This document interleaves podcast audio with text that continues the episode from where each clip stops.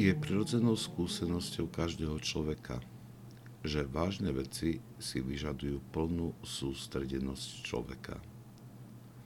Preto v takom čase usilujeme o vytvorenie vhodných podmienok pre naplnenie úlohy a je pre nás veľmi nepríjemné, keď v tom čase sme vystavení rôznym rozptýleniam.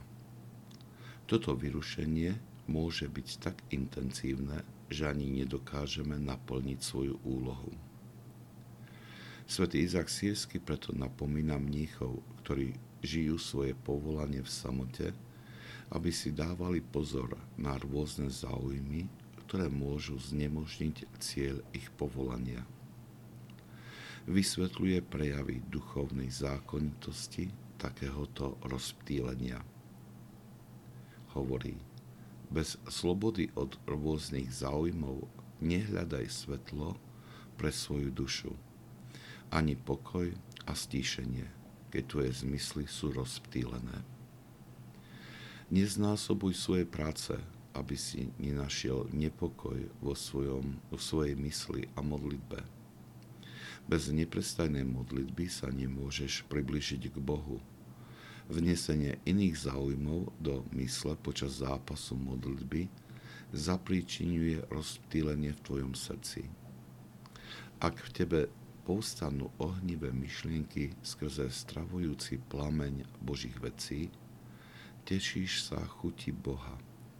Ale keď ich znovu hľadáš a postrhneš, že sú bez chuti a chladné v tvojej duši, vec že je to kvôli bezstarostnému rozprávaniu s druhými, alebo kvôli povýšeniu telesných prác nad tie veci a toto ochladilo zápal tvojich myšlienok.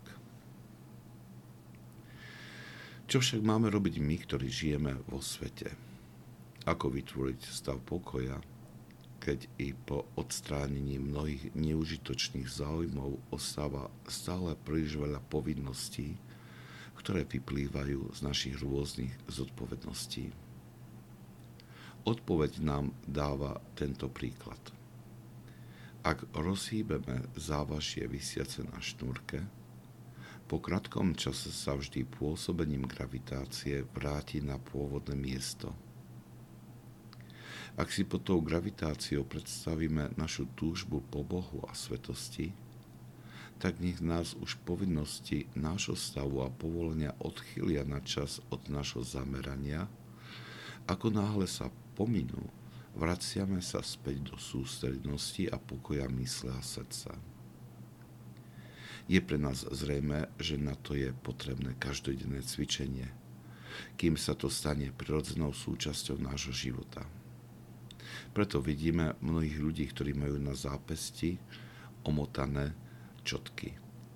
Táto fyzická pomôcka im pripomína návrat k Ježišovej modlitbe v každej voľnej chvíli.